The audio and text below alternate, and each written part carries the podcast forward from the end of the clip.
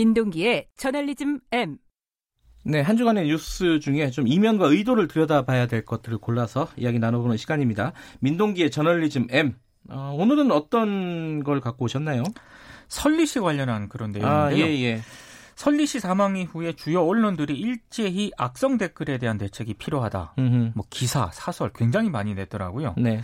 근데 이 악플 그 근원을 쫓다 보면은요 언론이 있습니다. 오늘 어. 이 얘기를 좀 해보고자 합니다. 뭐 악플러들도 문제겠지만 언론도 주범 중에 하나다. 뭐 이런 말씀이신 것 같은데 어, 어떤 문제가 있었죠 언론에? 첫 번째는 인간에 대한 예의 문제인데요. 네. 이 설리 씨 사망 소식을 가장 먼저 전한 곳이 연합뉴스거든요.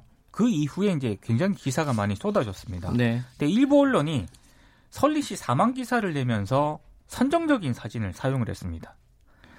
서울신문, 헤럴드경제, 국민일보 이 세 신문이 특히 심했거든요. 아 그래요? 네. 음. 악플 때문에 고통받다가 사망한 연예인 기사를 쓰면서 고인이 생전에 그 선정적인 것 때문에 좀 논란을 빚었던 그 사진을 갖다 썼는데요.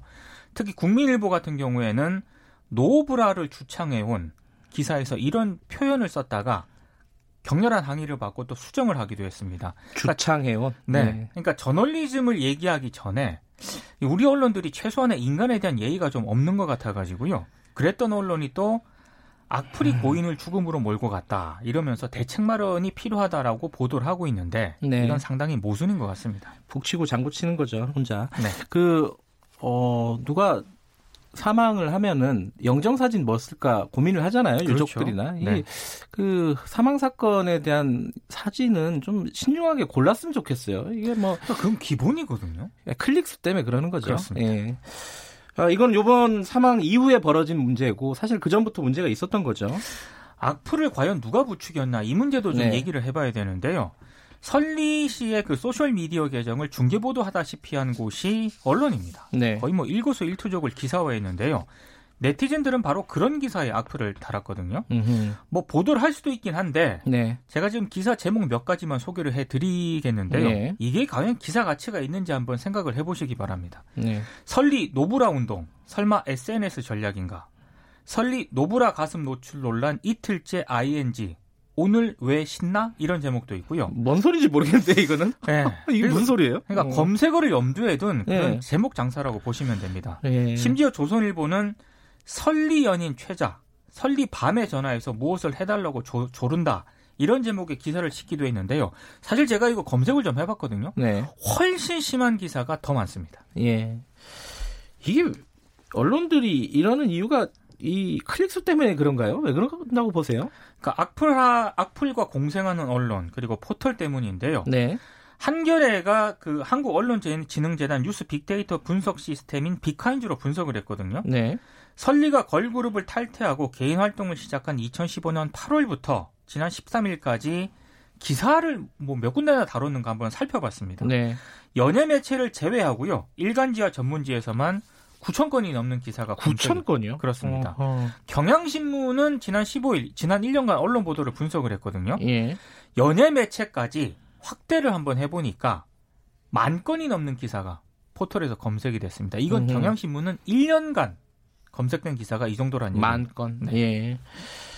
어 이게 어, 결국은 수익 구조가 이 포털에 의존할 수밖에 없기 때문에 검색량을 늘리려고 하고 뭐 이런 어떤 악순환이라고 보는 게 맞겠죠. 그렇습니다. 언론, 네. 악플레들 공생 구조를 가능케 한 게 또 포털이거든요. 네. 언론들이 또 이 포털에 많이 종속이 되어 있습니다. 결국에는 이런 구조 때문에 악플러들이 많이 활동을 하게 될 수밖에 없었던 것 같고요. 네. 지금 뭐 네이버라든가 이쪽과 포털과 검색 제휴, 콘텐츠 제휴를 맺고 있는 언론사가 대략 한 800여 개 정도 되거든요. 네. 메인 화면에 노출되기 위해서도 치열한 경쟁이 필요하고요. 검색을 통해서도 노출이 되기 위해서도 치열한 경쟁이 필요한데 결국 이것 때문에 자극적이고 선정적인 기사와 제목을 뽑을 수밖에 없는 그런 구조입니다. 이게 이제 그 사실상 이면을 들여다보면 악플러와 언론이 공생하고 있다는 건데 네. 어떻게 해야 됩니까? 이게 방법이 있습니까? 이게? 어제 그 연예 매니지먼트 협회 관계자분이 예. 나와서 악성 댓글에 대해서 강경하게 대처하겠다 이런 얘기를 예. 하시더라고요. 저는 뭐 강경 대응 필요하다고 보는데 근데 이제는 좀 뭐 표현의 자유 영역으로만 놔두기에는 네. 이 악플이 우리 사회에 미치는 해악이 굉장히 큰 것 같습니다. 네. 그래서 최소한이라도 뭐 연예인의 사생활이라든가 죽음과 관련된 기사에서는 포털이 검색어 노출을 일정 정도 제한한다든가 네. 아니면 포털 제일평가위원회가 있거든요. 네. 여기에서 뭐 선정적인 기사에 대해서는 벌점 등을 강화해서 제휴사에서 탈락시키는 방법 등 이런 음. 법, 방법 등을 좀 이제는 논의를 좀 해야 될 것 같은데요. 가장 좋은 방법은 언론이 자정 기능을 발휘하는 건데 이걸 기대하기에는 지금 우리 미디어 환경이 너무 최악인 것 같습니다. 저도 기대하지는 않습니다. 네.